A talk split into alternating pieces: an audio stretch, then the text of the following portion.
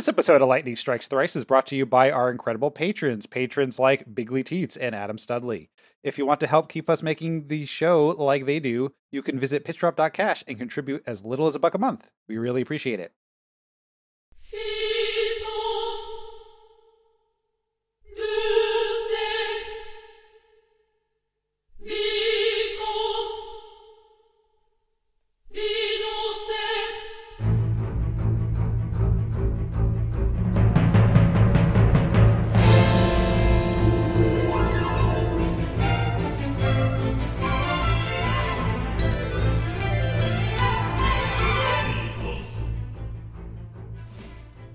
Are listening to Lightning Strikes Thrice, the JRPG Games Club podcast that will be smiling when it leaves you.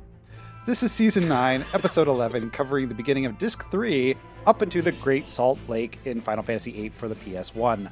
I'm your host, Matt Marcus, and my pronouns are he, him, and with me today is. Sibyl Arnett, she, her. Ryan Beatty, they, them. So, someone tell me uh, what happened last time. After visiting the dilapidated orphanage in which everyone grew up in, Squall led Balamb Garden in a winner-take-all battle against Edea, Seifer, and the might of the Galbadian army. The Seeds infiltrated Galbadia Garden, beat Seifer up twice, and faced off against the Sorceress yet again to round out a disc of this game. After the battle, Rinoa acted as if her body was not her own, reawoke Seifer, then fell into a coma. Meanwhile, it appears that Edea has returned to that of a random matron from an orphanage, not a world-conquering sorceress. uh, I just I just want to repeat uh, that in in in the notes here it says uh, reawoke seifer and then ugh because we're all all all my homies are sick of seifer. yeah, we are. all Seifer's homies are sick of seifer. I know. Yeah, for real. uh, fucking. Raijin and Fujin just stuck, stuck, yoked to this fucking loser. Mm. Okay, so yo, it turns out we're ride or die for fantasy Kanye West. We fucked up. oh god, yeah. Jesus. Just hearing hearing Raijin and Fujin on Alex Jones was just like a real. It was I was crestfallen hearing them on that program. Adrenochrome, you know. Okay, so uh, when we start this episode, Squall is tossing and turning in bed, wondering if the battle is over and what actually happened to Rinoa. He goes to visit her in the infirmary when Quistis calls him on the intercom and tells him to head to the orphanage to talk to Edea. Um, I like when Final Fantasy VIII decides that a scene should have absolutely no music. It it's very like stark and sterile and almost suffocating, and like it it's nice because then when we're out and um just like exploring the garden a little bit, you can talk to some of the fellow students, and one of them says, "Garden is feeling so lonely and empty since everyone keeps dropping out." Like, yeah, I'm glad that they allow you to drop out when we're in the middle of a war zone. That that's that's very like kind of the administration to do. I was going to say, are they dropping out or are they just dead? Right? Dead. Are they dropping out or are they dropping dead? I mean, wouldn't they be deserting technically? Mm. Mm. Yeah. Mm. Look, look, Windhill only needs so many dropouts. Like, where are they going to go? to the ground, out the side of the ship. Apparently. Yeah. God. So we get outside and you know, the, the orphanage has been mostly destroyed over time, with two walls of the bedroom open to the elements. Cid approaches and thanks the seeds for their hard work of attempted wife murder. He does not blame the seeds if they're mad at him, because uh, all I do is talk big, but in times of trouble, I walk away. He says, basically, I was in a no win situation. Either you, my adopted children, would die, or you would kill my wife. And it's just like, yeah, that sucks to sucks to be in your situation, I guess. Maybe you should have made better choices mm-hmm. before this. Well, luckily, neither has happened. Uh, he he ended up getting like the uh, the perfect ending where, uh, like neither consequence is actually very big. Uh, you know, because I mean, okay, some students died. It just wasn't the ones we cared about. Okay, mm-hmm. this so, is straight up visual novel territory. This is you yeah. chose all the correct ways to nag each of your students and your wife in a way that you somehow got to the good ending where everyone lived. Uh-huh. I want to see the Cid simulator where you have to run garden, and then how many ways you could fuck this up. That's a better Pocket Station game. Uh, it it would it would be fucking called chaos colon child also Mm-hmm. just saying I know that game, so uh-huh. Oh god, I, I'm just, you know, one of the the like intrusive thoughts I had when like writing the notes for these episodes is that uh, you know, especially if we're talking visual novel ending, there has to be the the poly ending where basically Edea admits that uh that oh by the way I uh, kind of slept with Seifer to Cid and then Cid you know awakens into his uh cuckold fetish and that becomes a thing. Just there's a chair near the closet. What's the chair for? Don't worry about it. Oh shit. Anyway, Mm. right, Mm. Ryan's struggling with that one. Can I hang my coat on it? No. Mm, mm, mm. Anyway, Cid uh, pleads that please everyone, please forgive my wife for um, all the war crimes she did. Uh, you know, it just wasn't really her fault, which is actually true, but nevertheless, you know, they, they never really talk about what does possession feel like and like where's that line between being completely controlled or being influenced by. Like, obviously, Edea has not been walking around like puppeting everything, but also like her personality changed a lot. It's always a weird thing to me in fiction when there's some type of like possession mechanic like this. Like, how much do you place blame on the person who was controlled? Like, where's that line? Uh, Mm. it's always an interesting thing because I mean, yeah, yeah. What do you do about? Like everyone's just like, oh, don't worry about her now. She's fine. Leave her alone, please. Anyway, when you head to the back of the orphanage, Cid, who like he, he somehow beats you to the back, and he's standing in front of Edea, but then he you know steps aside and uh, lets her you know walk up, and you could talk to her. Uh, she starts to apologize for attacking people who are so dear to her, her children. But as she hesitates, uh, Squall steps in to say that they also felt the same way about having to fight her. Hey, pardon my wife, please. Mhm, mhm. She warns that even though the battle seems over, at any time she might turn again, because this whole time she's been possessed by a different sorceress, Ultimecia. This sounds like a Conan O'Brien bit. Mm.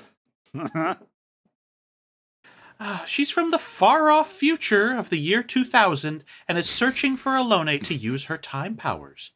Edea decided the best way to protect Ellone was to surrender to the person who wants to use the. This makes no sense to anyone else, right?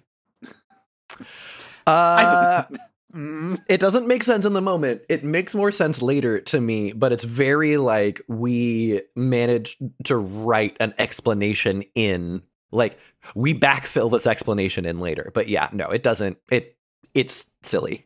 it- Okay, yeah, we're home stuck in it. Got it. Yeah, yeah. It it does seem like it just drops in out of absolutely nowhere. It Yeah. does. Well, Hey, that's the info dumps in this game are just so graceless, and at this point, I just kind of love it. It's just like the the plot twist is just like just like flopping out on the table and just being like, "Hey, look at this." It's it's literally the, your of it. source your sorceress is in another castle. Is basically what happens. Uh-huh. I thought my metaphor was going to be the worst when I was about to say that the plot dumps are like a brick through your window, and then you describe it as I didn't take it out for air. Thanks. God. Ah, Edea says there's a chance that she might become controlled again, but she intends to find some way to stand up against Ultimecia this time with some help from the seeds. She then asks if we know about Sorceress Adele, who, if you recall, was the leader of Esthar during the Sorceress War 17 years ago. No, we don't, because that wasn't taught in class. She was an incredibly powerful sorceress, and the Galbadians assumed that Edea inherited her power. But the truth is she received her powers from a different sorceress when she was five. What the fuck? This yeah, I Uh huh. God. Uh huh. Yeah. Uh-huh. Um the yeah, the it I I love what's about to happen in a haha yes sicko way. Um, the and this is going to get increasingly ridiculous as the episode goes on, but the one thing that I cannot square with Final Fantasy VIII is just why nobody knows shit. Like, like Yeah. just there's there's this extremely complicated world building happening in the background with like the history of both 17 years ago and also 100 years ago and also in the future. But like no one just knows anything about the state of the world because nothing is taught. Like we should Mhm. we should have the sorceress war internalized and it doesn't really feel like it's because of lack of communication or because of propaganda. It's just it's just that nobody knows shit they mention the sorceress war but you know in class or like indirectly but they don't say by the way the sorceress war was led by sorceress uh adele you know adele Mhm. and you Mhm. know led by esthar and it was against this and then this happened they just said this war happened and it was 17 years ago and now it's done Yeah. Now, we, I think- we quickly do a. It turns out the Civil War was about states' rights. Don't ask any questions. Here's three generals. Except we didn't do three generals about sorceress Adele, who nearly conquered the world. Well, he- Mhm. here's the thing: we find out why, and really, like the TLDR is that Adele is defeated, but it's an internal thing, and then it's Esthar, so they completely shut everybody out. So, like, it was Mhm. literally just nobody probably was told that outside of Esthar what actually happened in Esthar because it was all internal into the in the country. They, they just, I'm sure, from the perspective of everybody else, they just went, and then they just stopped. well And because they ma- they managed to hide an entire continent from the rest of the fucking world which is like some of some parts of the world are pre-industrial some of them Yeah. are industrial we have an expansionist power that knows how to use fake magic that isn't sorceress magic and yet and yet Yeah, yeah. The, Anyway. the thing about this is that none of this gets covered when we run a school which Mhm. trains people to hunt magicians, among other things. So you'd think this would be part of the history we cover.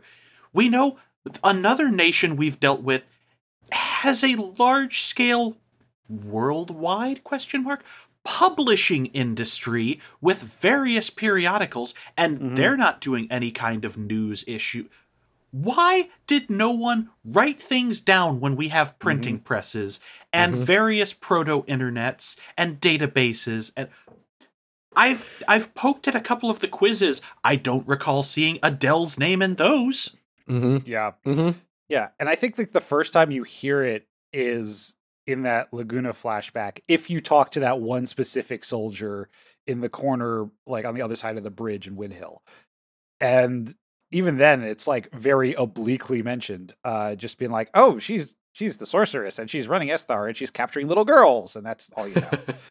The- the- You- the- yeah. go ahead No, I mean, speaking of like the lack of like historic continuity, the whole idea of like, do we not know how many sorceresses there are? Like, right.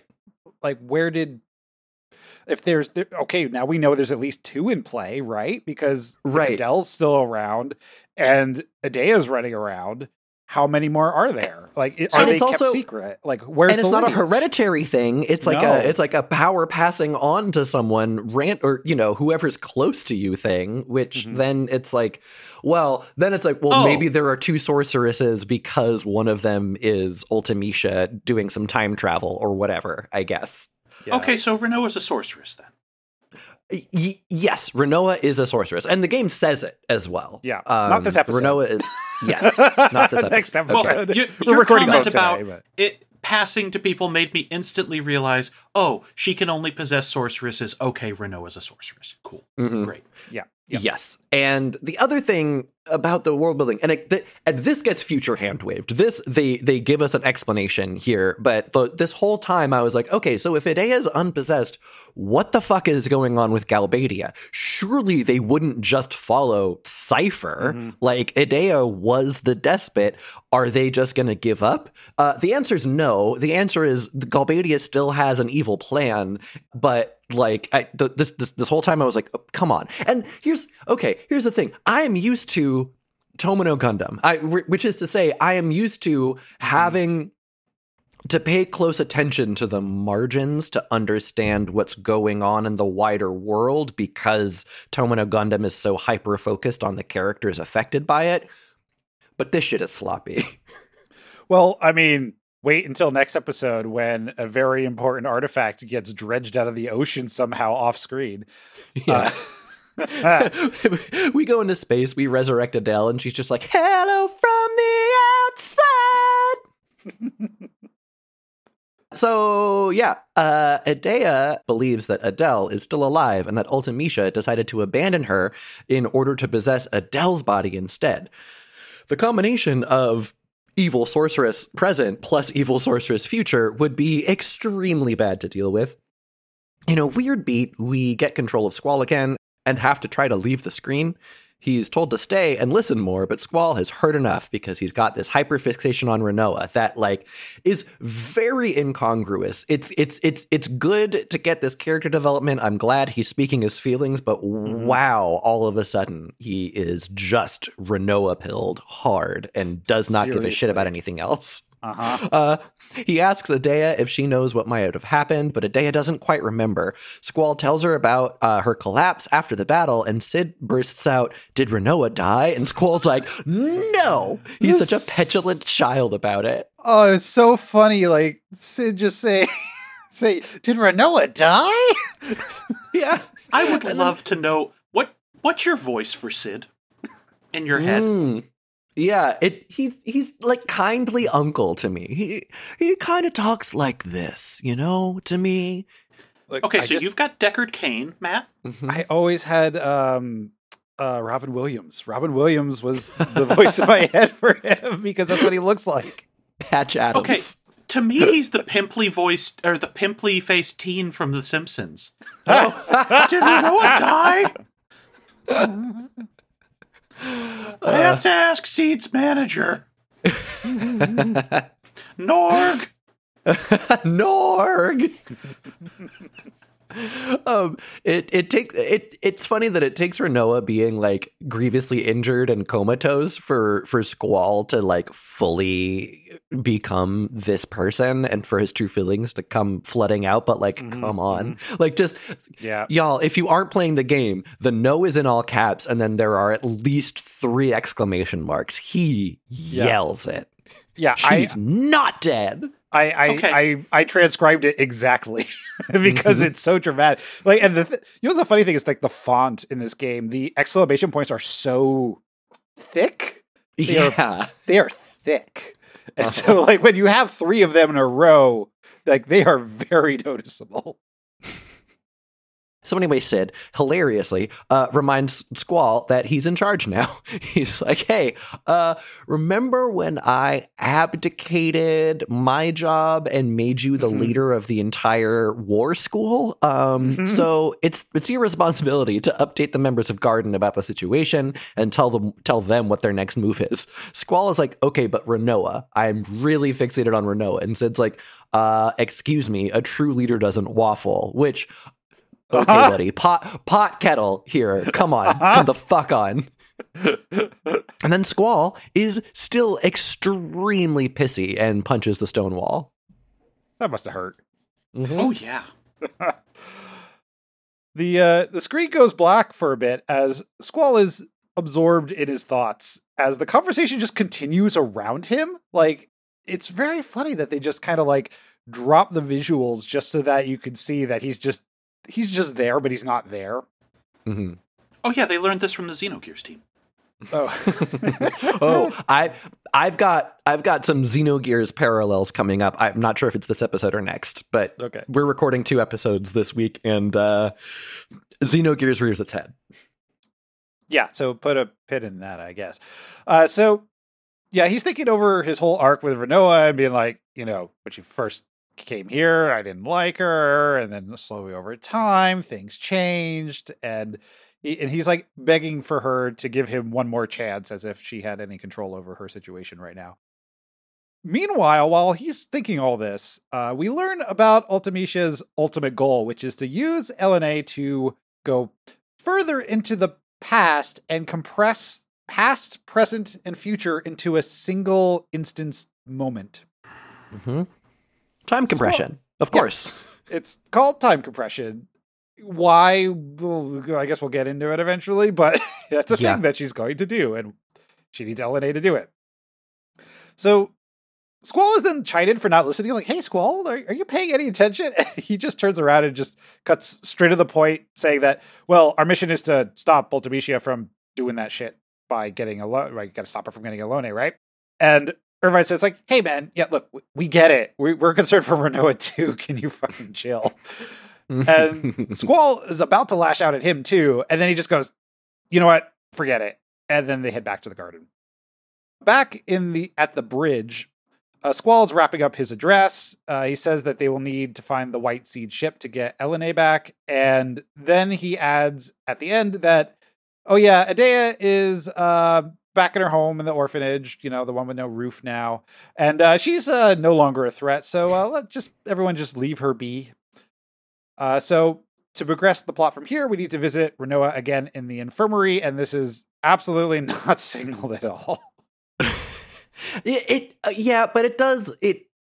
I feel like you talk to a couple of people and they're like, "Hey, you should go visit Rinoa." But also, I think the game does want you to make the garden rounds once Yeah. again because um I posed the question in an earlier episode whether this was asset reuse or revisiting locations and I kind of don't think I care anymore what the intent was, but what the effect is is it this part of the game at the very least does feel like a more modern JRPG, like it, like a 2023 era JRPG, which a ton of them are about revisiting similar areas over and over again to like progress uh, little plot developments uh, over the course of the game and like change NPC dialogue.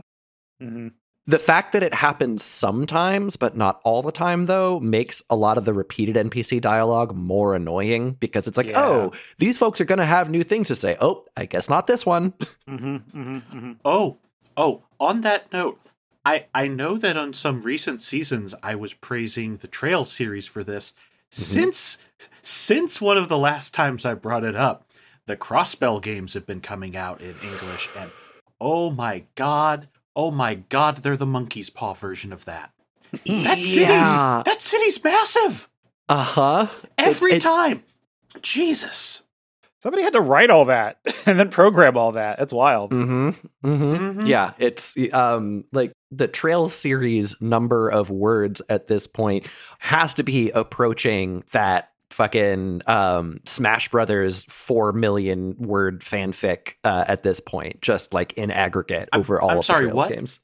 Oh, um so the unofficial longest novel in the world for a long time was a Mhm. Smash Brothers fan fiction Yep. it can't it's not eligible for any like world records or anything because it's like digital only and it's not an original work and it's probably god awful to read also but yes it was 4.1 million words at, at the last time i checked What? yeah Yeah. yeah four okay. four million words on smash brothers fanfic can't imagine where it goes neither can uh, did this start with the latest smash brothers or one of the prior ones with a smaller cast? Because that's Oh, even more horrifying Uh, actually. I don't. Uh let when when did this start getting written here? It is called subspace emissary world's conquest. It started getting written in 2008 and was last updated in 2018 wow hmm now, so okay, where's the okay. archaeological podcast on that I was about to say that. like, we need Yeah. one of those, or we need to start one of those. uh-huh here's the thing it that the juice cannot be worth the squeeze. No, there. I, no. I, I, I, I, y'all know how much I love a long project, but Uh-huh. uh, it could not be me. ask fm answers from the creator say that simply d's nuts in reaction to the question about banjo and kazooie's separation wow. Okay. Great. Good. That's the kind of shit I'm into. It's not. Um so like all right. Uh so just very briefly a couple of a couple of things from the garden revisit. Number one, Mhm. the uh Trepies in the classroom are still uh giving us KD ratios for Yeah. both us and Quistis. They so they continue to update. That's fun. Uh Selphie's digital yearbook and digital blog have been updated and now like basically the whole team has uh, written in her yearbook at this point. She wanted to get Squall to be the first one to write in it, but she was like, I actually don't know if he would go for that. And then if you go back into her early diary entries, Selphie mentions Adele's disappearance and the Sorceress Wars in her diary. Uh, also, it's very cute how she believes so much in Squall at this point, and she mentions worrying more about Guardian Force memory loss. So the shit's in there, Mhm. just buried deep. Well, the funny thing is, there's um, isn't the the Trabia Garden entry like basically one where she says, you know, I think this is going to be my last entry because if I, I, I think the phrasing was something like, if I keep writing in this, I'm going to like become too weak to want to keep fighting. Mhm. So, and then she breaks her rule immediately. yeah, yeah. but like, you know, the entry by itself is like pretty moving. Hmm Uh, oh, y- yeah. Uh, another one that I thought was very funny is that some of the teens who are still in the garden call themselves sad, but it's with like S, uh, capital S and capital D, like like seed, but then the E's are just A's. It's cute. Why? uh, So, Squall is watching over a comatose Rinoa. He is lost in thought, going on about how full of life she was and how desperately he wants her to wake up. He collapses on the bed and immediately abdicates his brain to go to another Laguna flashback. Mm-hmm. This is just a habit of these garden runners. Laguna, Kiros, and Ward, maybe, are hanging out in a snowy mountain range. Hard up on money, Laguna has taken the lead role in a film called The Sorceress's Night and is decked out in plate mail armor and wielding a familiar looking gun blade. Sure, alright. Mhm. Uh, if, like me, you picked up the Timber Maniacs in Shumi Village before this flashback, Ward's just not here. no, no reason why, no explanation why. It just he's just Mhm. not in here for this fight in this dialogue, Mhm. I which he doesn't speak in because he doesn't speak anymore. Why? I don't know. Why would you link those? Mhm. you know, I, I you know I didn't do any like wiki diving to see if there was like any difference in like selphie's entries or anything because the Timber Maniacs is tied to her diary. But uh it'd be very funny if like it'd be very meta if there was something about reading that that affects affected the past or something. You know, Mm. I don't know. As far as I know, this is just a random thing that happens. I just. Okay, so I. You know what? Never mind. the, the cameraman presses Kiros and maybe Ward into service by telling them to operate the Ruby Dragon costume for a fight scene, and then a Ruby Dragon walks in from off screen, and we play a minigame similar to last episode's paratrooper fight. So- So I have some thoughts about the, the this mini game, which is uh, fuck it to shit, fuck it so It hard, I hate it. It- So in the original PlayStation version, version, wow, uh, PlayStation version. I You mean, fucking wasn't that all of us, PlayStation right? Like, let's be real. Squall, the original PlayStation version. I'm a Saturn Chad. Um, I am. yeah, fair. I'm Don't not. make me pull out the Uh, figure. so so um in the original PlayStation version you could so there's like a you're spamming these buttons mm-hmm. you're spamming either block or attack but mm-hmm. there's a delay and the idea is that you are supposed to block when it rears up find the opening and attack then in the original PlayStation version if you time it just right, you can short circuit the timing and just keep spamming attack. Wow. Great. I, I wow. knew it was in Neptunia. you didn't even Yeah. have to say it. I knew it. Yeah. That's, that's not even Neptunia. That's from the Sega Hard Girls line. Oh, excuse me, Sega Oh. Hard Girls. oh, so part of the Yoko Taro verse. Yes. So, uh, but in the in the remaster, they they they fixed that glitch. You you you can't short circuit the timing anymore, and so you're just kind of stuck holding block until you think that it might be the right time to attack, but hopefully your block action hasn't delayed the attack action until too late. And so I had to do this conservatively like four times before What? it took. It was bad. I kept dying. And of course, if you choose I give up instead of nope, that's not how it went, let's keep going, you get shunted back to the load screen. So I just had to do it until I succeeded. See, I I just would mash until I win because it would just interrupt the dragon every time, even on the It- nope. remaster. It, didn't, it didn't didn't work for you. It didn't for me. No, I could not mash until I won. It kept Oh. it kept like Oh. sneak attacking me. yeah, I I think maybe Hmm. that's just RNG that like it can beat you if the timing is bad, but like as Mm. long as you don't get, take two hits, you're fine. Sure, sure. But it, yeah, I mean, I would just you know mash attack, and usually it was just fast enough to stop it. Uh, Got that's- it. That's awful. yeah, because this this is actually this is not a fun fight or anything. It's it's pretty much it's a worse version than the one we just did last episode. yeah, it is. And it it presents itself like a like a more Mm. traditional fighting game with like health bars and stuff, but But you know it's what visually is, ugly. do you know what is really cute though? Is the little ragtime music that's playing underneath it like it's a silent film? Yeah.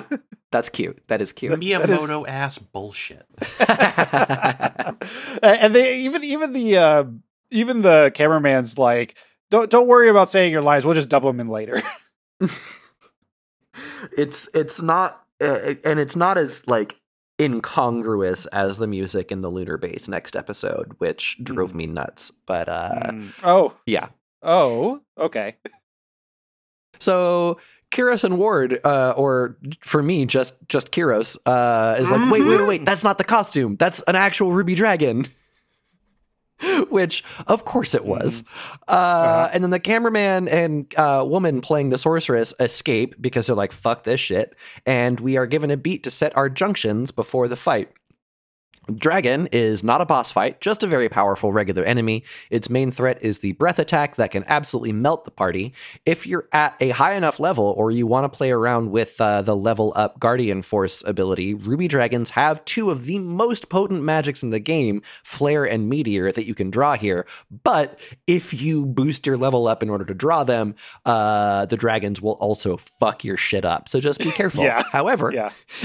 it is susceptible to sleep, and it will also not use breath attack if at least one party member is dead. And so, what you can do is just kill one of your folks, have sleep attached to uh, the attack status junction on another one of your folks, and just Mm. go to town that way. It'd be great if I had a spare ward to use as a corpse. right? Um, The, the funny thing about this fight for me is that um you know I, I tried to do the level up thing and I, I got wiped by breath because I didn't I had I hadn't looked up the uh the one weird trick and then I tried it again and I just died and I'm like this I couldn't get sleep to land was really the problem sleep wasn't landing for me mm, and I was just like all right all right I'll try it one more time and then fucking Odin showed up and murked this motherfucker No! I laughed so hard I'm just like I'm keeping that one I'm just rolling I don't need a Uh. hundred meteors. That rules. I just did a full ass spit take into my mug when you said that. I mean, that's what Odin Sometimes- does. He, it's a regular battle. It's not a boss battle, so it counts. Yeah, some sometimes the RNG in this game creates some great improv comedy moments. Uh huh. Uh huh. Mm-hmm. And then sometimes it's just the most annoying shit in the world. Um, Mm-hmm. I I I forgot to point out before we went into a Laguna coma that if you talk to Zell in the garden before you visit Rinoa, he goes, "So how's Rinoa doing? Still in a coma? Well, don't take it too hard." Which I I love it. I love Zell, my hot dog boy. Zell is like if Wakka wasn't racist. yes, in either Yes. axis. Yeah. of So Wakka's so racism. better. He's better. He's just a better Wakka. Mhm. I, I can't believe I'm saying this, but yes. After the battle, Laguna spies a massive floating obelisk with a bright light shining way off in the distance. hmm And uh, you know the funny thing about this film, like they don't say it outright. I think I forget if there's like other like little bits where they, they connected, but the implication is that Seifer's romantic dream came from watching this movie. That this movie Mhm. was made, he sees the you know, sees the guy with that particular gun blade with that particular stance, which is also very funny that Laguna says, "Oh yeah, I trained with the, I used one of these in training. I'll just remember what I did it for for practice." And that's what he did his like little gun blade thing Mm. like even um Seifer's like victory pose that he does um where he like, you know, he does a couple of swipes and then like take uh holds it vertically and like pulls pulls down uh the thing. Like Laguna does that here too. So the implication is that all of that came from this weird side project Laguna did for some money. The uh the other bit uh interestingly to to tie this back in with season 2 of the show, this movie actually is one of the um is like in one of the questions for um what's his name captain cryptic captain cryptic in final fantasy 13 2 has a question that goes which celebrated movie introduced the gunblade a now popular toy among kids and the answer is the sorcerer's knight so That's cute. Yeah, I remember one of you had to explain that to me because I had not. I was going, how would I know that? yeah, yeah, yeah. Uh, the the other funny thing is that uh, apparently uh, the the model for Laguna here is the same model as the uh, the King Ghost in the um, uh, Tomb of Forgotten Kings, just with a different head. cute. Yeah, yeah, yeah. Anyway, yeah. So it's very funny how like this it, this seems random, but it ends up somewhat being like story load bearing for a character or, or characterization load bearing. But it also doesn't tell you that. You just kind of have to infer it. Right, which is which is uh, honestly like it's a good detail because it shows how much of a just a farcical paper tiger Seifer has been his entire life. Everything that he believes in is based on lies, uh, and he's a little fucking chump because of it. Yeah. It also makes Laguna very much into the Forrest Gump of this game. He's he's absolute. Oh my god, he is absolutely. Uh-huh. Yeah, right. No, Sibyl's Sibyl's right there with that question, but like, yeah, no, Laguna is Forrest Gump, the the, the F star bubble Bubba Gump shrimp presidency. This story is rapidly approaching Gump 2 territory, by the way. Are you familiar with that novel? no, I'm not. Yes. Oh wait, no, I vaguely remember reading the uh, Wikipedia on it, and it's like Yeah, even done, the- right? The author of the original Forrest Gump novel hated the film so much that he basically wrote a sequel which was designed to be unfilmable. Mm-hmm. Yep. Mhm. Yep. Well, because uh, famously, the novel is supposed to be skewering jingoistic nostalgia. That is the, that is one of the thrusts of the book, and then Zemeckis turns it into isn't jingoistic nostalgia The just fucking great? boomer jerk off fantasy. Yep. Yeah, Yep. hundred percent. Yeah. When I found out that the book was supposed to be critical of that shit, I was like, no way, no way. hmm God, the only thing that would have made it more on the nose if Laguna ended up wearing leg braces after he, his fall in Centra, at least for a little bit, for like one scene, like, ah, shit.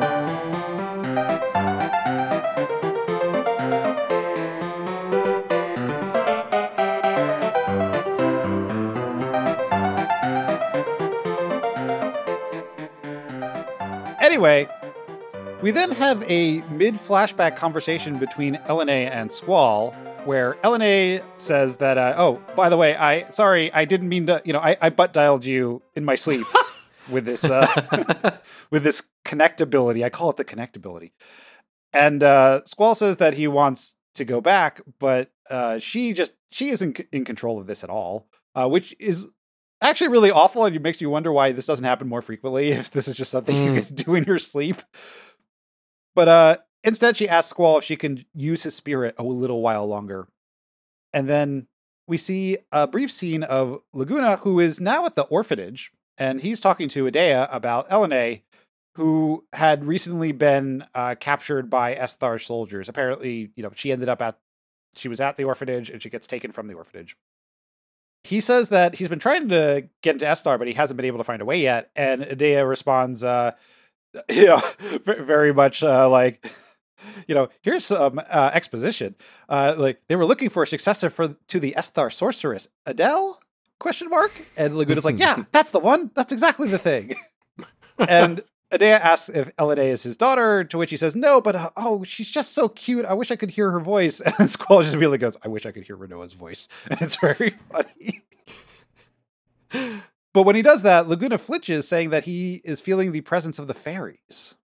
it which is this it we've gotten some some minor indications that Laguna like can tell that something is in his head, but this is the first time that he's like fully acknowledged it, which is which which makes Ellone's later explanation of what her power is uh, kind of a lie because she's like no no no we we don't affect the past at all this this is a spoiler i'm sorry but it, well it's a spoiler for stuff that we've already played anyway Yeah. uh yeah it it like it just because she's like no no no no no no we just use the past to influence how we manage the present but like that's not the case because laguna can tell that that future squall is in his brain a little bit uh doing some really like teen feelings stuff which is great. Also um when i was a kid playing through this i just did uh, this is such a crucial plot detail that i just straight up missed about how Ellone's time manipulation is new among sorceresses and it's why they're like no she's Mhm. not a sorceress. She just has other magic. It's because other sorceresses didn't have this and so that's why she is the living macguffin for a lot of this story and I, I i i just straight up did not did not understand it because it's it's it's mentioned and then kind of like moved along um and so 13 year old ryan whoosh. Yeah, I mean, the thing though is also well, there's two other things about it. You have, especially talking about where Ellone is like, you can't affect the past. Like, well, what about the part where Laguna suddenly could summon Shiva? like, like, and he acknowledges uh, in the Winhill one that, like, oh yeah, I feel a lot stronger now, and it literally Uh-huh. is. You have the entire skill set of your modern party. You go like, okay, no, you literally made him like a thousand times stronger. That's what the game tells you happens. Except yeah that's that's kind of like hand wave gameplay stuff. Like they didn't want it to be completely siloed, so they just kind of gave you that. But it Yeah. doesn't make any sense when, when you pair that with, by the way, you can't influence anything really, other than just Right. acknowledging a presence. God, sorry. I just I just accidentally did the thing that I sometimes do also where I'm like, "Oh, let me go talk about this thing because it's on my mind." And then it's literally in the next paragraph. So I'm very sorry. uh, no, it's it's it's all good. Uh, like, yeah, I mean that that's the thing with this game though. It's like these like lines come up and you got like, oh shit, what, what about this? Like the other thing. Okay, if Ellone is the first person, or really the only person to have going to the past powers, what does that mean for Ultimecia's possessing people in the past? I, where does that come from? I don't know. I I think I think I know, but it's, it's okay, for a maybe later we'll it'll it'll come up way later. But like, yeah. When you- when- that's the one thing. Like at this moment, you'd think like, Hmm. okay, but then how does Ultimecia do it? Mm-mm. Hmm. Sorry, I just got a notification at the corner that Parasol SARS Cove 2 just started playing Team Fortress. What's the KD? What an amazing username. yeah. Uh, as the scene fades out, Squall tells Ellone he doesn't care if he has to go into the past, but he has to save Rinoa. And Ellone says that she's just learned she cannot change the past and can only see the memories of people she's met before. I call bullshit on this. We have definitely changed the past at least once already. Mhm. with that very scene you called out. hmm Wow, I'm suddenly super strong. Fuck this. My character sure has changed. Uh-huh.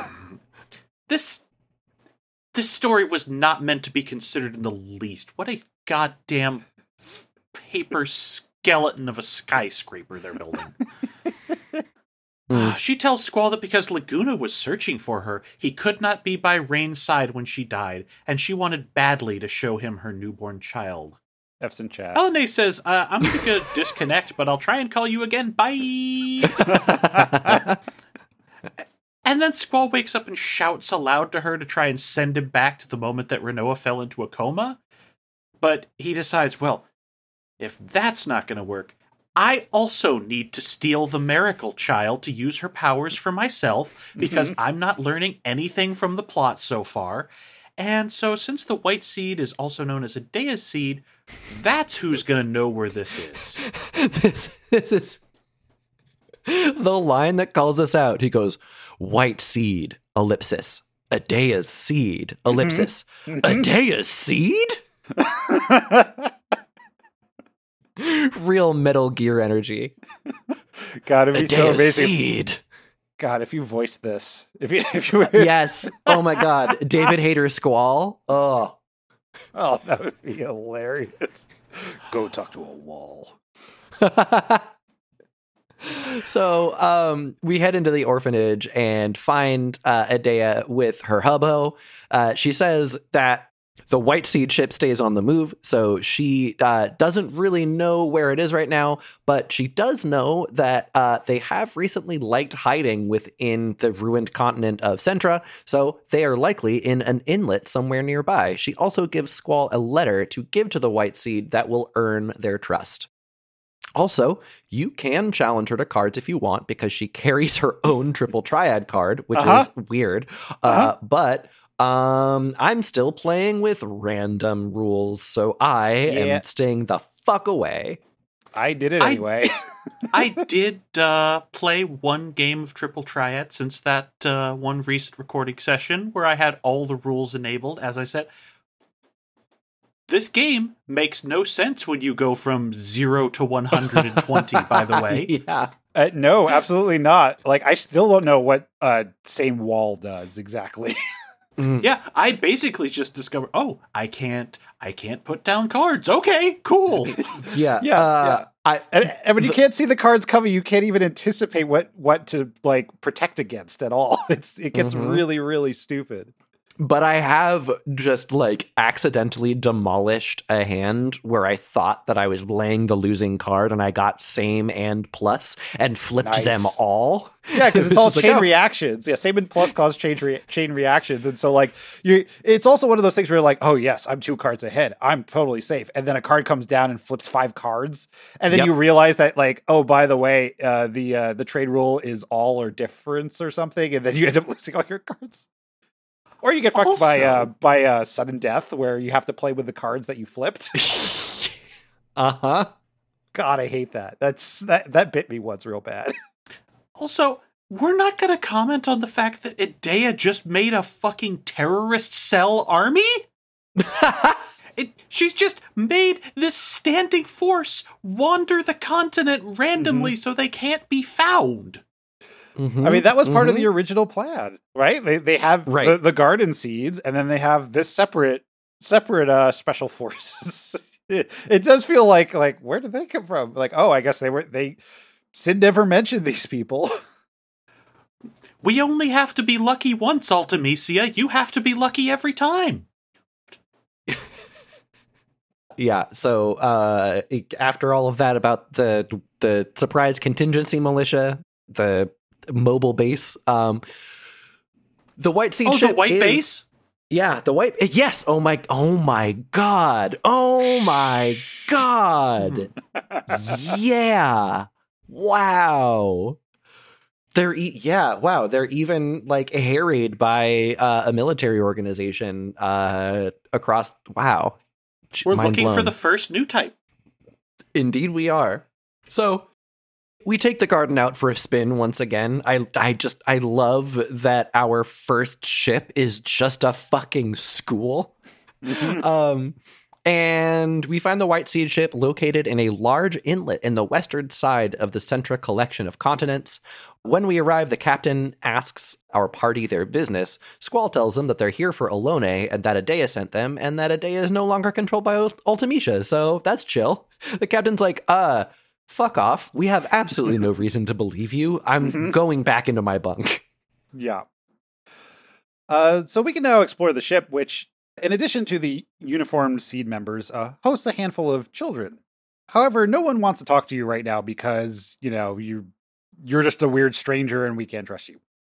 When you head towards the stern of the boat, we run into Zone and Watts. They're here now because they were able to escape Timber by the skin of their teeth, and uh, like it looked like they were about to get like pushed into the ocean. I think is like what they said.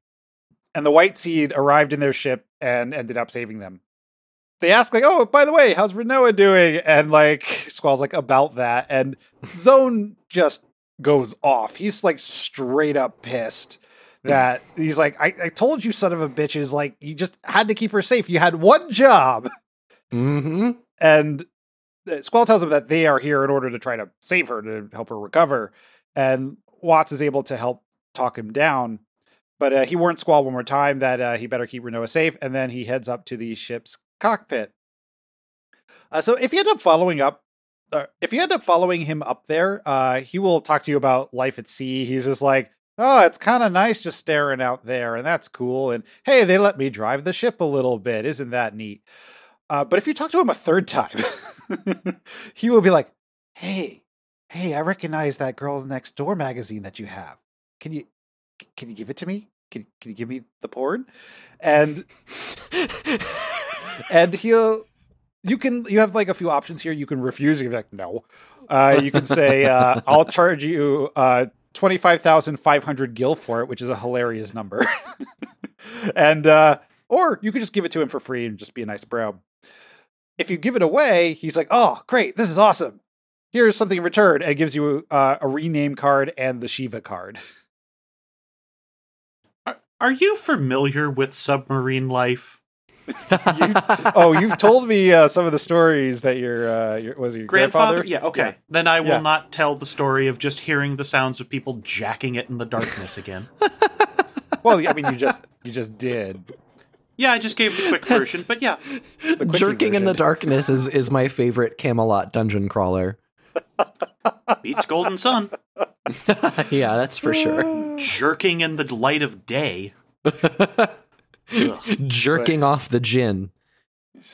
Really putting the white seed in the white seed ship, eh? Mhm. Ah, Anyway, uh, we can then ask Watts. Watts uh, likes to come. Oh, this is Zone. Zone. Oh Zone. shit, Zone likes to come. I'm sorry. Zone is we, our. we can't talk about zone. There are people who are going to hear zone and instantly think of the other zone. Uh huh. Mm-hmm. But right, right. What? Watts is the stomach ache guy, and Zone is the is the is the gooner. No, Great. no, no. Zone is the Zone is the horny king with IBS. Oh wow, Whom he's we- both. Whom we He's stand. Both. That's right. It's been so long since we've seen the fucking timber owls that I forgot that it that stomach ache guy and horny guy is the same guy. Yeah, I made Yeah, it the you just have episode to art use for that. uh, Metal Gear. that one.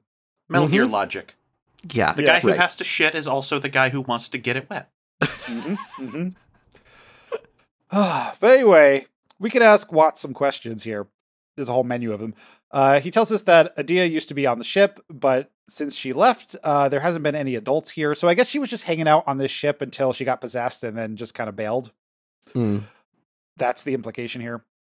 He tells us that Ellone left on an Esthar ship, and uh, Squall is uh, confused by this because he knew that Laguna was trying to save her from Esthar in the past. So, hmm, something weird there. And uh, Watts adds that uh, she had a smile on her face as she left. Hmm. Hmm. Hmm. Hmm. Sure, whatever. Nothing about this character is making any sense, and maybe they'll fix something later, but right now she basically just seems like whatever we need to move the plot along. Mhm. Mhm. She's a Maltese falcon with tits. We head into the captain's. What? no, it's also it reminds me like this. It's so they.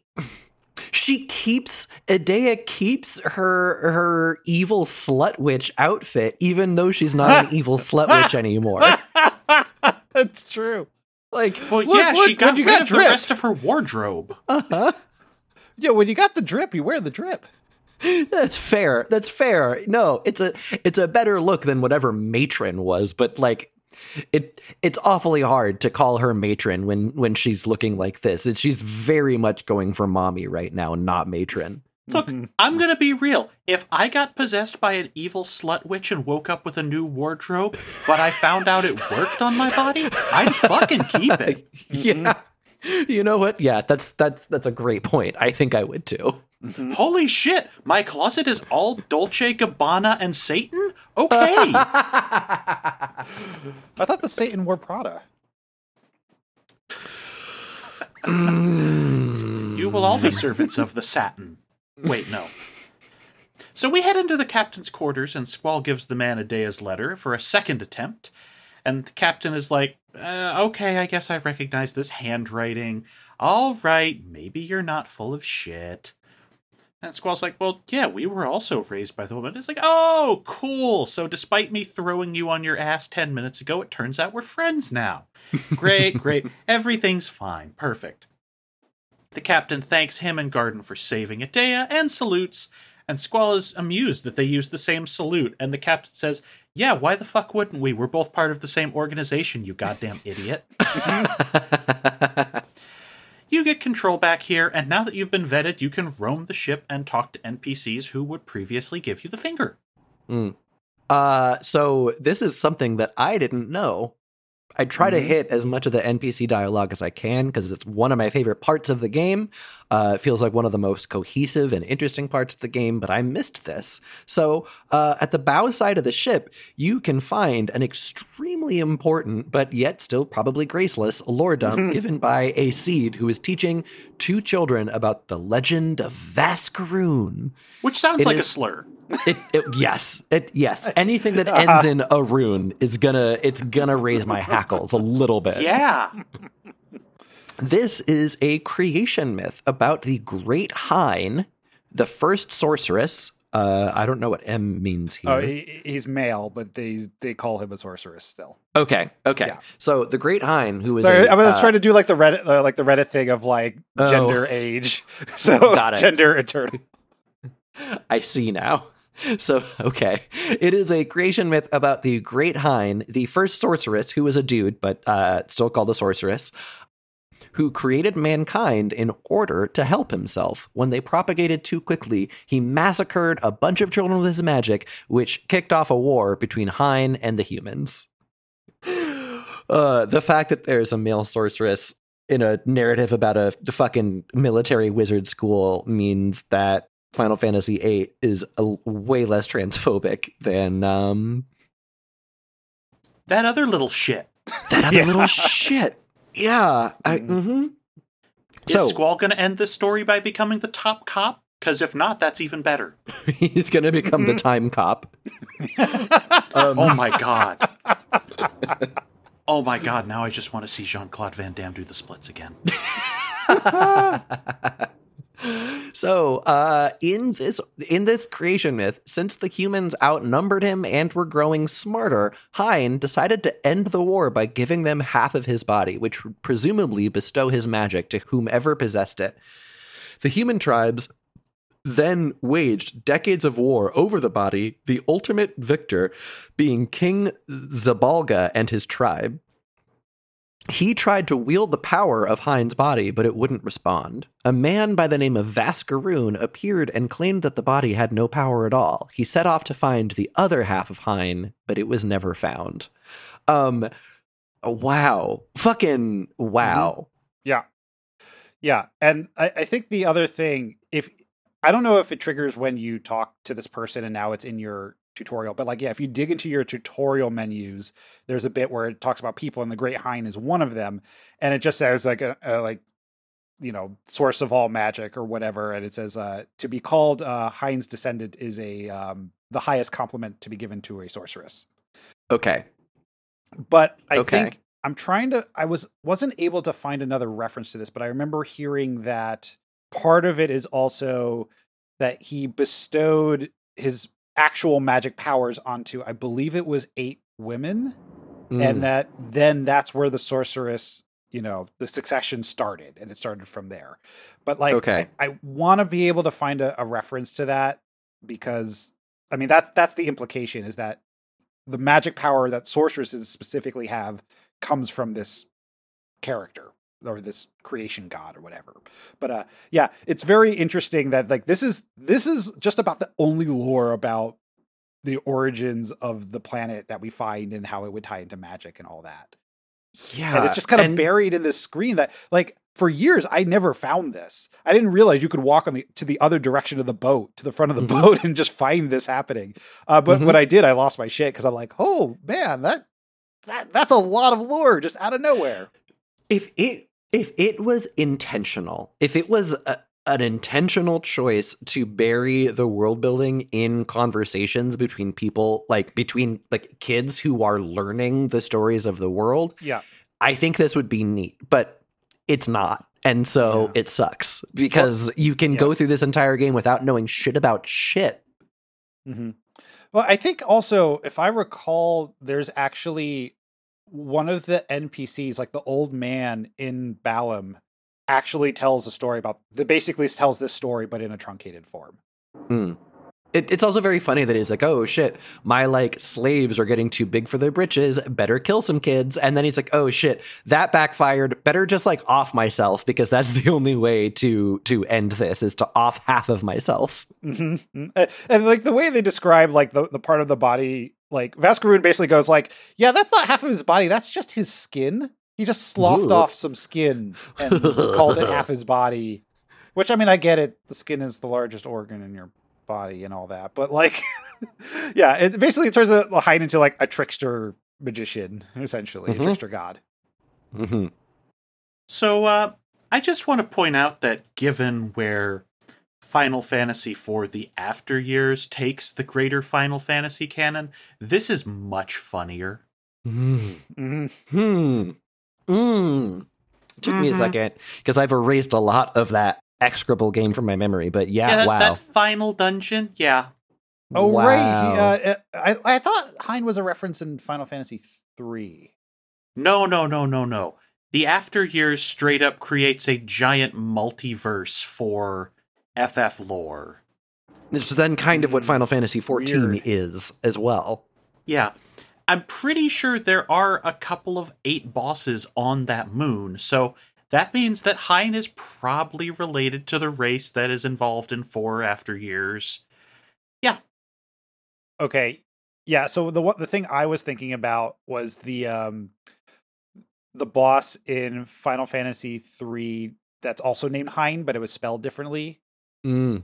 It's a uh, magician mini boss, and he's a skeleton, or part of his body is a skeleton, and the uh, the the implication being that it's connected because the sloughing off of the skin, so the removal Mhm. of the skin being like, oh yeah, that then that's Hein. ah, yes, half right. the body gone. Yes. Yep. Ah, yes, the sloughing connection. That's the sequel to the Midnight Meat Train. Ooh. Uh, anyway, super interesting world building detail that is uh, very hard to find, Wild, wild ass shit. especially because like you get kicked off this ship very quickly if you're just kind of mainlining it, and uh, you Mhm. don't realize that you can just go back. Yeah. Of which. So if we go to talk to the captain again, and this is the point where you basically get kicked off the ship because a bunch of plot stuff happens and you're back in Balamb Garden. Uh, he tells us in more detail than Watts did that uh, Ellone is not there. Uh, after a skirmish with some Galbadians, their ship was immobilized. However, Esthar ships arrived at the last moment and engaged the Galbadians. Uh, during the fight, some Esthar soldiers boarded their ship and told them to join them, being like, "Hey, you guys are like dead in the water. Come get onto our boat to evacuate." And uh, they refused. They're like, "We don't trust you." But as they were leaving, Ellone uncharacteristically leapt off of their ship and uh, landed on the Esthar boat somehow. And uh, the fleet left, uh, presumably heading back to Esthar with them. they intended to head in that direction, but since their ship has been broken, they've been stuck in the same place now for a while, so they haven't been able to move. Uh, so we then immediately cut to the garden bridge where Squall is giving the command to head to Esthar, and Nida says that, oh, that country is notoriously xenophobic. and uh, I, I won't be able to fly my garden there. But uh, Squall says, hey, we're going there anyway. And yeah, I already mentioned that. Like you, you can go back to the ship and talk to more people, and if you if you miss this, because it really is like you talk to the captain, then he walks towards the window, and then if you talk to him again, you basically leave the ship. Whereas, like, if you just walked, ar- that's the part where you would want to walk around and talk to people. Okay, let's talk about the shittier big bridge. You might notice Fisherman's Horizon is attached to an enormous bridge that connects the Galbadian and Esthar continents, although I don't know if you were supposed to know that was the Esthar continent until now. Mhm. It is called the Horizon Bridge, and it is our ticket into Esthar. I guess you're just supposed to figure this out because there's no way to get the airship over there, and this is the only thing that connects land to land. Yeah. When you enter Fisherman's Horizon, a cutscene takes over where, against. I feel like someone should stop this. Uh-huh. Squall takes Rinoa's body, puts her on his back, and leaves by himself to presumably walk hundreds of miles down this bridge with a coma patient. There is a long running internal monologue. Somewhere in here, he wonders if anyone is mad at him for abandoning his duties and stealing a woman and just taking the long walk into the fucking. Ah, this is Judge Dredd shit. He does think to himself, boy, I sure have changed. No, you kind of haven't. This is kind of the thing you've been doing all game. Right, but now it's because he he's got feelings and he cares instead of running away from the, all of that care. So it's different. You see? He's literally running away from all of his duties to do this. Yeah. it's true. Sure. Yeah, but he usually runs towards his duties, right? Like that is his thing, is he is the good soldier. Yeah, well, he's the good soldier who runs away from his emotional duties uh, to just to do his fighting duties. Yeah.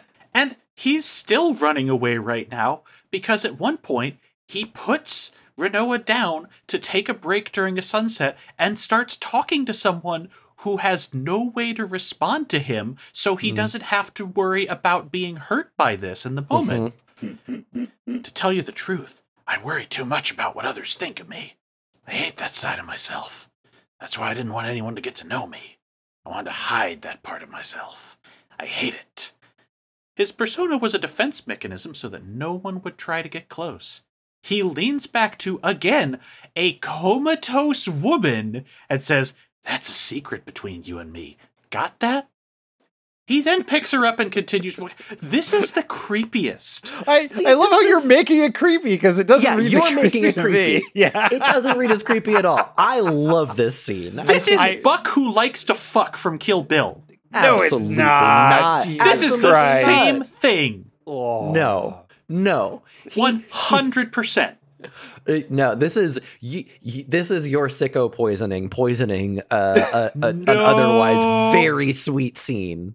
I love this scene. Mhm. Mhm. I took a woman who cannot reject anything I do, and I'm dumping myself on her.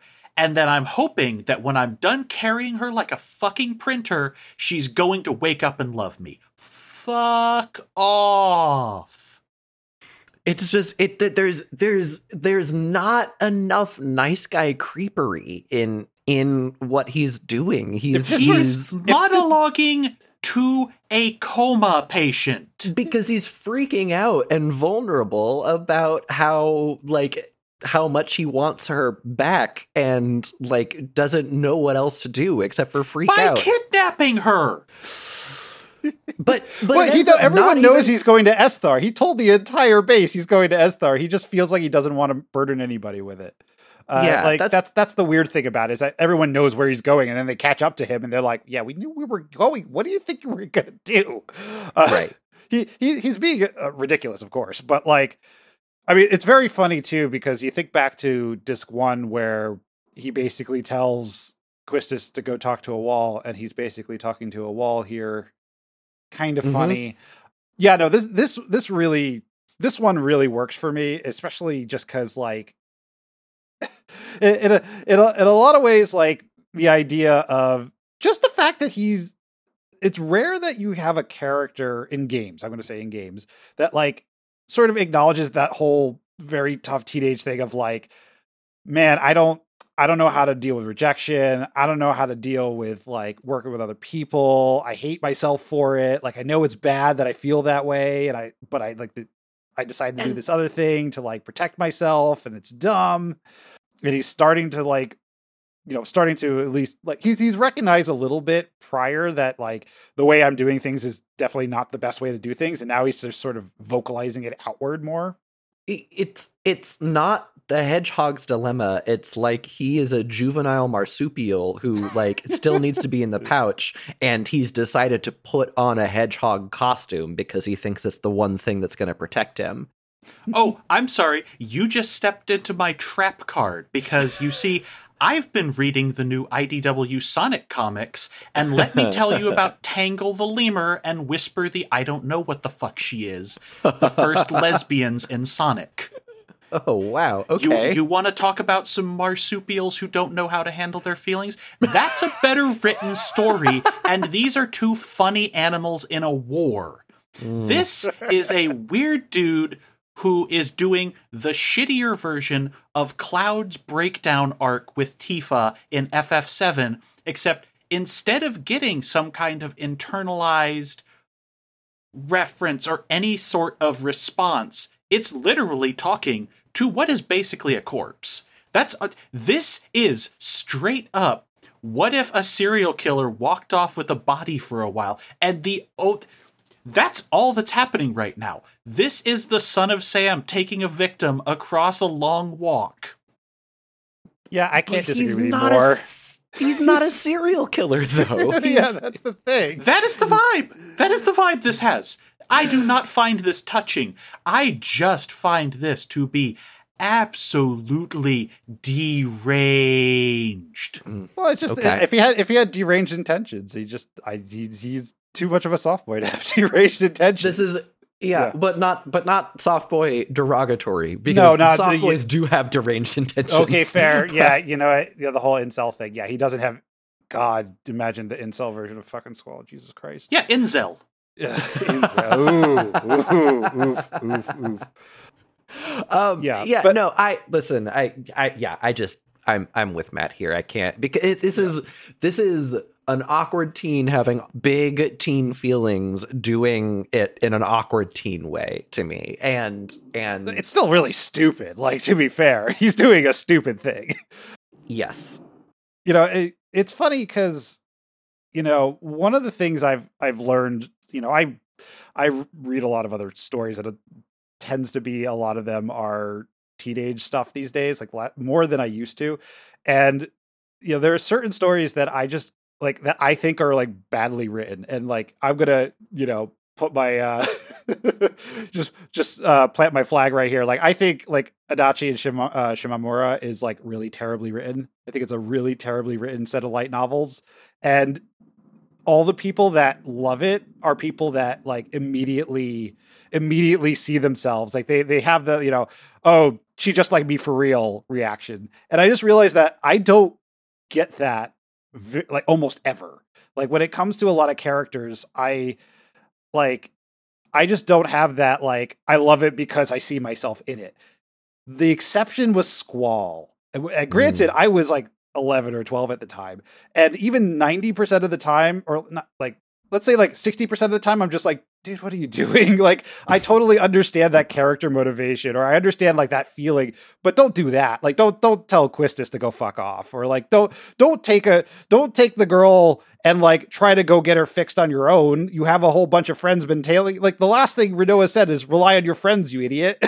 And, right. and then the thing you're doing is not doing that because you know but you know the idea that like you know shouldering a lot of the burden and not wanting to feel like other people not feeling like other people deserve to carry your burden and like so you just hold it all to yourself and then you don't want to have to reciprocate Like Mm. that I completely like especially as a teenager like completely connected with and it's it's very I mean like I wouldn't say like this is my favorite scene in the game or anything like that. But like I feel like it's it's one of those cases where you finally have a guy who was so you know it it's it's when the ice starts melting. This is really when you start to see like the cracks in in the in the facade like really start to fall apart. And yeah, I guess it didn't land for you at all.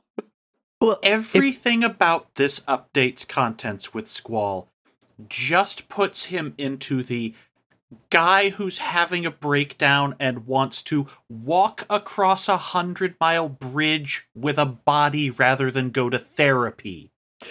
Yeah, but it's because he's also 17 years old. And like, if Hoops among If- us. if, if there was a morsel, a hintling of Hornt in any of this, I would be right there with you. But because it is so chaste and because he's doing it because he wants to revive her, and hopefully and hopefully Seer is a full person and not just as like, you know, the object of his desire. I it it just it does it yeah, it I was like, "Oh my god, growth, character development." Like, you know, they for for all of the things that they mess up, they Mhm. really they they they nail Squall's journey, capital S, capital J. but, you know, This is a half hour after he tried to make a devil's deal with Ellone to do the Ultimecia thing. The yeah, no, I know his Yeah. his treatment of Ellone fucking sucks because uh, she's she's supposed to be his like uh, older sister figure who kicked off his abandonment issues in the first place. Uh, but Mhm. yeah, My man is not doing this out of a sense of good growth. My man is backsliding hard, looking for every easy out possible this episode. No. Mhm. so the next morning, sorry, yeah, yeah. go Well, on, go I mean, on. It's just very. No, I do. I do. It's. I, I. I. I. I absolutely respect where you're coming from. I just know that we're also at an impasse at this point. I know. Um, but yeah, Matt, if you have something else to say, No, I don't know. no, that was that was it. Okay.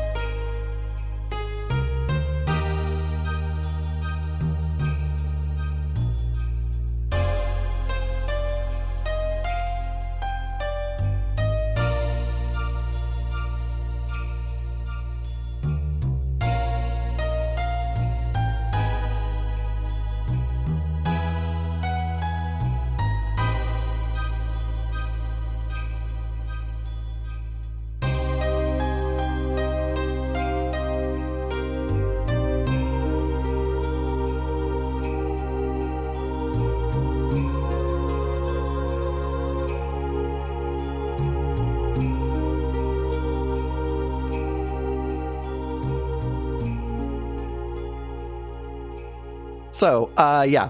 The next morning, Squall has made it to the other end of the bridge, where he finds Quistis and Zell just waiting for him. They say that they're here as Edea's escort, but also they're like, "We knew, we knew you were going to be here, my guy. Like, come on, you're not that Mhm. subtle. You're not that subtle at all." Um, Adea said that she is, and this is very heavy to me. Uh, she's tagging along because she wants Doctor Odine to hopefully remove her sorceress powers. Selphie and Zell come back from scouting the path ahead and say that they have not seen Esthar yet, but the way forward is still due west. The group finds an enormous dried lake bed that is encrusted with salt and the skeletons of large monsters. On the horizon, you can see some flickering distortion, although the party members don't mention it. This is very neat. I thought that it was just like a glitch in the pre rendered background loop at first, and then as you Mhm. get closer, you realize that it's intentional Mhm. but Squall has a line here about the superstition of bad things happening if you say them aloud, and so he's planning to just shut up and push forward. Again, I'm seeing holes in reality and I'm just not gonna tell anyone. Not good behavior. It's not good behavior. I, I think they legitimately don't see it. Like, I, I don't think anyone sees it because you, you normally be like, what's that weird thing over there? Like, JRPGs are usually not subtle about stuff like that. And this is like pretty far off in the distance at this point. And I think like a lot of people probably didn't notice it unless they were, because if they're like looking at the characters or looking at the text boxes. But like, yeah, the flickering is Hmm. like, huh, that's a little weird. Notably, Edea is now a playable character for this section. She, of course, has a very naturally high magic stat, but also she has abnormally high compatibility scores with all of the Guardian forces. You know, for like the 30 seconds you get to use her. Her limit break is Ice Strike, which is the attack she used to impale Squall at the end of Disc 1. So you get to use that now. That's fun. Part of this doesn't make sense after the thing we learn next episode, but I guess we can talk about that next episode.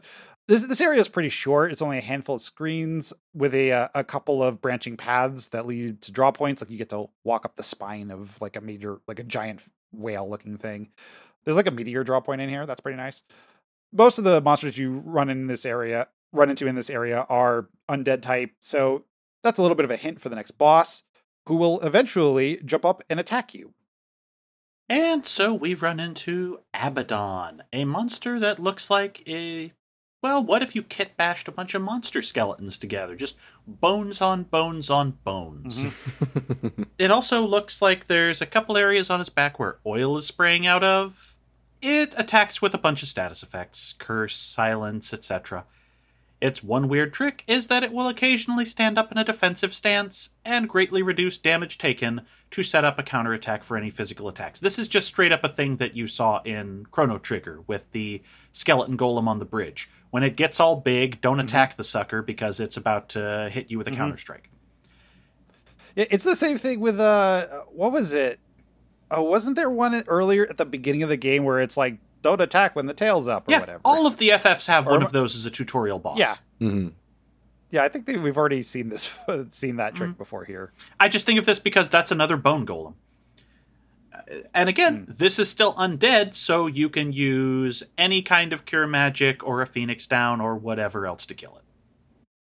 Just a minor brief shout out to the death animation here. Um, it Oh, first yeah. crumbles into individual bones and then disintegrates. It looks very sick when you kill Abaddon.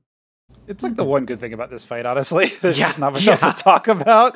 Uh, Uh-huh. Especially if you're like, if you have a lot of X potions, you just toss one on. Oh, great, you- you're dead because I just took out all your health, and it doesn't Mhm. miss like a like a Phoenix Down does. So after the fight, uh, the team looks like they've hit a dead end. However, the flickering effect has become more and more apparent. This area is uh, visually striking. Again, Final Fantasy VIII has just no dungeons whatsoever. This is just like, you know, five screens. But uh, they notice that there is a weird hole hanging suspended in the air, pause, uh, with what looks like industrial ladder steps up to it. They climb into the hole and find that there's like an enormous cloaking wall that is just projecting the image of the salt lake. Inside, they find an elevator platform which begins moving. As it does, the cloaking field is penetrated, revealing an absurdly large, high tech city. Squall, who sets Rinoa down on the floor, is very touchy with anyone who tries to talk to him, including Edea. When the elevator stops, they prepare for a potential confrontation until the eerie whine fades in, and Squall uh, and whoever else is in your party besides Rinoa collapses. And uh, that's the end of this section of the game. Uh, any closing thoughts? Any additional thoughts? I mean, like, there's there's two major things. Here. I mean, the thing is the whole we we had the, the great bridge debate, but also on top of that, we had like the whole Hyne's stuff, like the the Space revelation of of like the lore. But uh, otherwise, it's like, I mean, it's a lot of plot, not a lot of play. Well, what's interesting to me is so eh, my thoughts on disc 3 are complicated. I it's my favorite disc, I think, of of all of the discs uh just in terms of because we actually like have a direction that we're going now instead of being a bunch of episodic adventures kind of strung along by a larger plot that the game keeps kind of dodging getting into. but and again this is going to repeat a lot more next episode there's a lot of stuff that feels like the game goes oh shit right you remember final fantasy 7 right we should we should do that and so like mm-hmm. going from just Alba- galbadia in general to Edea to ultimecia mirrors a little bit the like progression from shinra to mm-hmm. sephiroth to jenova as yeah. far as like you know pulling back the curtain to reveal what the actual threat is but this one feels very just like oh well here's here's the final boss name or you know like yeah. here's the big bad instead of this like slow you know uh, meticulous reveal also yes the squall freakout does parallel the cloud freakout quite a bit absolutely and then stuff we get into next episode as in terms of who Dr. Odine is also parallels a lot of Hojo shit and stuff so like there's there's there's lesser Final Fantasy 7 parallels all over the place mm-hmm. in disc 3 and extremely graceless plot dumps and yet I'm mm-hmm. so happy that the game is getting to where it's getting to that I'm like, hell yes, I'm eating this shit up. Give it, give, give me, mm. give me my Final Fantasy VIII, please.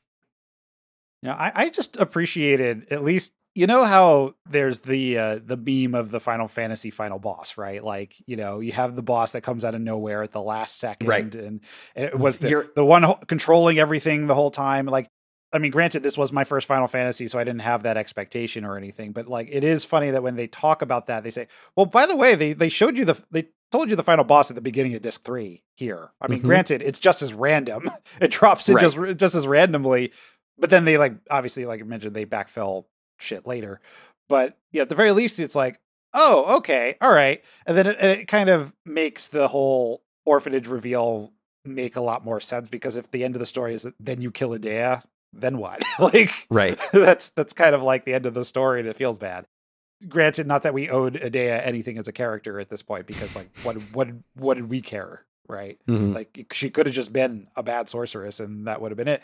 But I, I'm glad it's a little bit more complicated than that. But yeah, it's a. Uh, it's a weird slice of the game, and it was very funny trying to talk about like the end of disc two of like, well, is it over? Where do we go from here? The the question the, the answer is well, Esthar. yeah. Uh, but uh, you know, it, it's Esthar and it's not over. It's partially over, and then things like get turned on their heads a bit. Um, but it was very funny, the whole, you know, mentioning of like, oh, Cloud was comatose in the last game in the series, and now it's Rinoa who's comatose in this game of the series.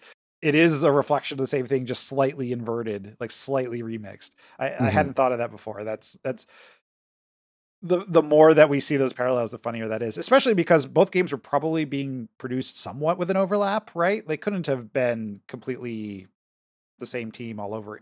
Maybe it was, but like you know, given that some, especially some even like art assets like Edea were borrowed from the Final Fantasy VII development, right? It's funny how so much of that kind of got mixed back into uh, into this one too. It's like yeah. it reminds me of that time I made uh, I made bread pudding out of a stale babka.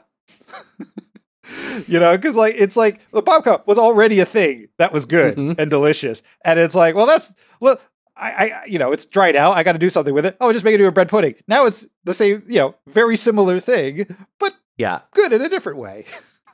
it's yeah, it's it's it's also how stale challah makes the best French toast. Exactly. You know? same, yeah, same concept. Same concept. Also very yeah. Jewish. Mm, mm-hmm. Okay, so this a just getting this out quickly while we're discussing other Final Fantasies. The um the oh the end boss is a last second swerve that came out of nowhere. Kind of mostly a problem in the PS1 era. There's like one mm-hmm. or two of those prior to this, but overall they're generally a lot better. FF 8 and 9 are the worst about this, and 8 leads it in way more than 9 mm-hmm. from what we're seeing yeah. right now. We're having this discussion. Uh, next up, every disc of this game feels like it's from an entirely different JRPG. Yeah. That's why I like it.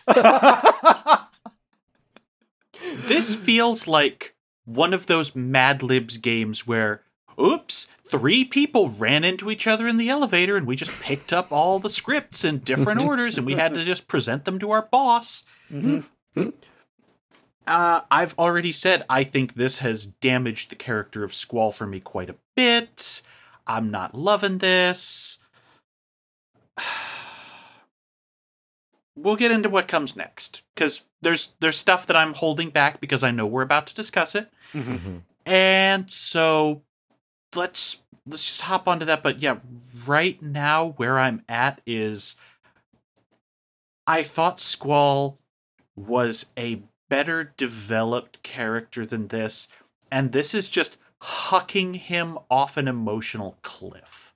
Mm.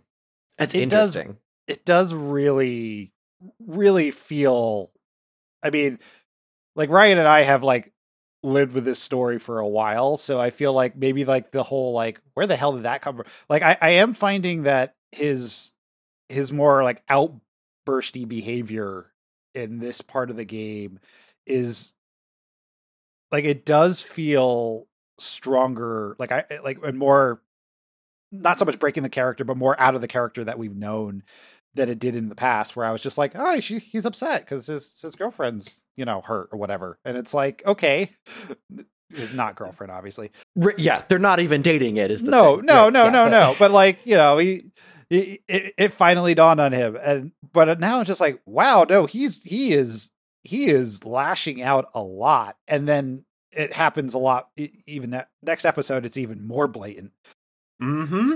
so like yeah but you know like i said the uh the bridge scene works for me but it, you know i know it's a, it, the funny thing is like it's a, they, they make it you know they try to they use nice music they have a nice sunset they're trying to be like you know introspective but yeah no that's that was not the reaction i was expecting Sibyl very very interesting Well, it calls to mind like if it were irvine Uh, right. Yeah, sure. But okay, so I'm gonna I'm gonna get a little wanky here. I'm gonna get a little like meta analysis here, and I realize that I'm I'm reaching. I'm doing a little bit of a work. So apologies in advance.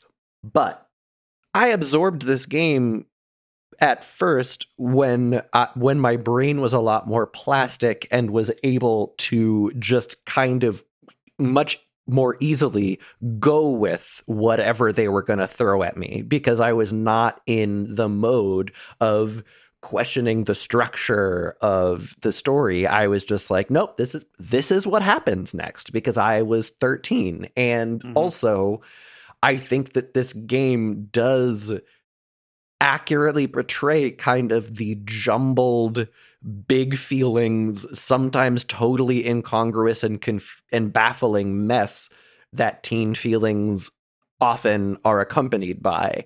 And I am wondering if, like, you know, just the most jumbled teen feelings game is best appreciated when you're in a jumbled teen feelings mode. And if you come to it as a whole ass person, yeah it is gonna feel really fucking jarring. And I'm not saying that your analysis Sibyl is only coming from the fact that you didn't enjoy this game when you were 13 or what the fuck ever. But it is interesting. No, no. Like a lot, a lot of my, a lot of my reflection is like, oh, yeah, no, I, it's like this, this, this, this game is a part of me, and it's really hard to separate the object as an object with from the object that is already in me, I guess.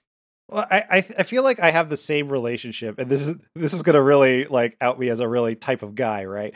I read Catcher in the Rye in sixth grade on my own. I was Okay. ten years old, and at the time, I was like, you know, and it wasn't for school or anything. I just was like, I picked it off the shelf and was like, I want to read this, and I'm like, I was like, that guy rules actually because he, uh, like, okay, he's also a dick, but. I, you know the whole like mental breakdown thing at the end totally went over my head the thing that I got mostly out of it is like, all right, this is a guy who can see the bullshit and will call the bullshit and you know can say, "Hey, th- this adult is a fucking creeper." Right? Like I know he's a creeper. I'm going to stay away from him. You know, I I know better than this or like I I know that people are putting on airs or and whatnot. And I think going back to it now, I would probably and definitely on like when I had to read it for like high school because I had to read it two more times. It was it became more and more of like okay, I don't relate to this as much anymore, but I know where it comes from. And I knew where I was like where I when I connected to it there. And I think I have the same relationship with Squall here where it's like looking at it now I'd be like, dude, really? like what the fuck what the fuck are you doing?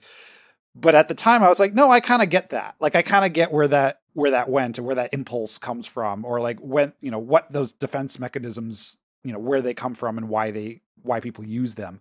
Like granted at the same time like 50% of the time i'm like yeah but don't do that like don't do, don't do that stupid thing uh, mm-hmm. like even though like I, I, I feel you guy but no um yeah so like that i think that kind of speaks to the same thing you, ryan you were talking about where it's like you have to hit it at the right like certain media like you hit it at the right time and it just goes that's me uh, or mm. like that's enough of me that i connect to it and then when you look at it later you go oh god I hope nobody connects with this at all. Jesus Christ. mm-hmm. Uh, ca- catcher in the rye, more like catcher type of guy. Hiyo. I'm just going to give a very brief response to uh, Ryan's comments. And A, thank you for referring to me as a whole ass person starting with a W. I usually don't get that. and B, this is the most weeb centric way I can put this that I think will get across how I feel about this right now to our audience. Imagine Yoshikage Kira delivering Squall's monologue to a hand. That's where I'm at right now with this guy. okay.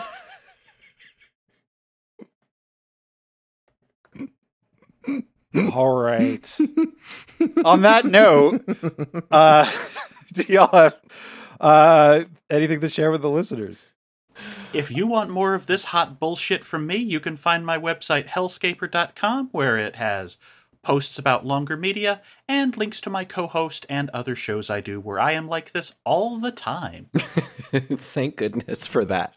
Mm-hmm. Um, you can if you would like, listen to uh, a Final Fantasy XIV Game Club podcast that's much like this one. It is called Icons and Icons. I do it with uh, Chris Taylor, uh, other Pitch Drop host, and it's for uh, a dollar a month on pitchdrop.cash. I think, though, you should donate uh, more than a dollar a month to our Patreon so we can get other shows. But um, we just hit um, a really like good stretch of Heavensward that got into a lot of really interesting discussion. So I think we're in like a good spot with that podcast. You should jump on if you like stuff like this. I will suggest it. I can't believe what happened to the potatoes. I need to catch up with that show. I've I've been catching up recently, and uh, I'll I'll get there eventually. I'll, I'll finally get to Heavensward. the acclaimed critical expa- the critically acclaimed expansion. Exactly. Seven exactly. minutes in Heavensward. uh, if only it only took that long to play. Uh, so you can listen to Boku no Stop, our anime watch along podcasts. There is a free version where okay, so the free version does have bonus episodes that are for patrons only. We don't tend to mention them in the plugs, but uh, like if you want to hear us talk about, say, Redline or Mallrats. Mallrats is the next one mm. we're going to record. I'm super mm-hmm. psyched for that. Speaking about uh, pieces of media that I really latched onto as a teenager.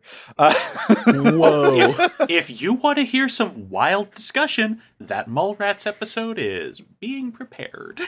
God, I am I am very excited for that. I haven't seen that movie in years. Uh, it probably barely holds up. But anyway, oh, uh, yeah.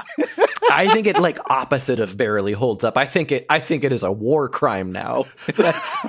it's not his worst, but oh, we're gonna have some landmines. Uh-huh, uh-huh, uh-huh, but yeah, once we're done recording those, uh, and we go, the free feed comes back. Uh, we're going to start Code Geass season one. That's going to be fun. I know nothing yeah, it about it. Still know nothing about it because we're not going to watch it for another month. But our premium version uh, that is completely 100% for patron backers only. Uh, we just finished Death Note, and now we're doing uh, the movies. We recorded the second Japanese movie, uh, Death Note 2. And then we're going to do uh, what? L Change the World next. Yes. And then I think after that, we're probably going to do some other. We're going to keep doing Death Note stuff until it gets tiresome or we get bored. It, listen, if you ever want me to engage in some of my less analytical sicko fan mode that I only occasionally deploy on this show, and it's usually for Final Fantasy VIII for some reason, uh, please do the Death Note US movie because I yeah. love that movie, and so many people think it's garbage. I'm I'm very curious to watch it because like I mean honestly like I thought the the Japanese the two Japanese movies I've seen were good adaptations not not amazing quality of acting or production or direction or anything but like in terms of adaptation we're really solid I'm very curious about what they do with the US version so so much so look forward to that Ryuk's huge dangling hog. Yeah. Ryuk's abnormally large hog. uh, Danish directors hate him. Local actor with this one weird trick, with this one weird hog. I hate that hog.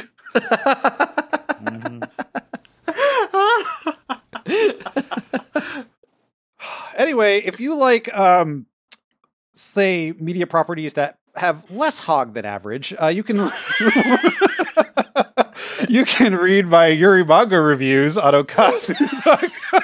Kazu.yuricon.com or you can go check out my blog uh, oh my god they were bandmates. Um, omgbandmates.wordpress.com where uh, i am doing a deep dive on the uh, it's technically not a yuri it's technically a shojo series uh, how do we a relationship? Uh, i'm about to i'm working on the post for the first volume. I've already published the one about the dojinshis and earlier serializations for Tamifull so check that out. I'm having a lot of fun and being extremely self-indulgent but uh, that's all until next time, uh, where we'll be going to space. See you next time. The one place uncorrupted by sorcerer. Wait, no, no, there's one. Yep. mhm. Bye. Bye. See ya.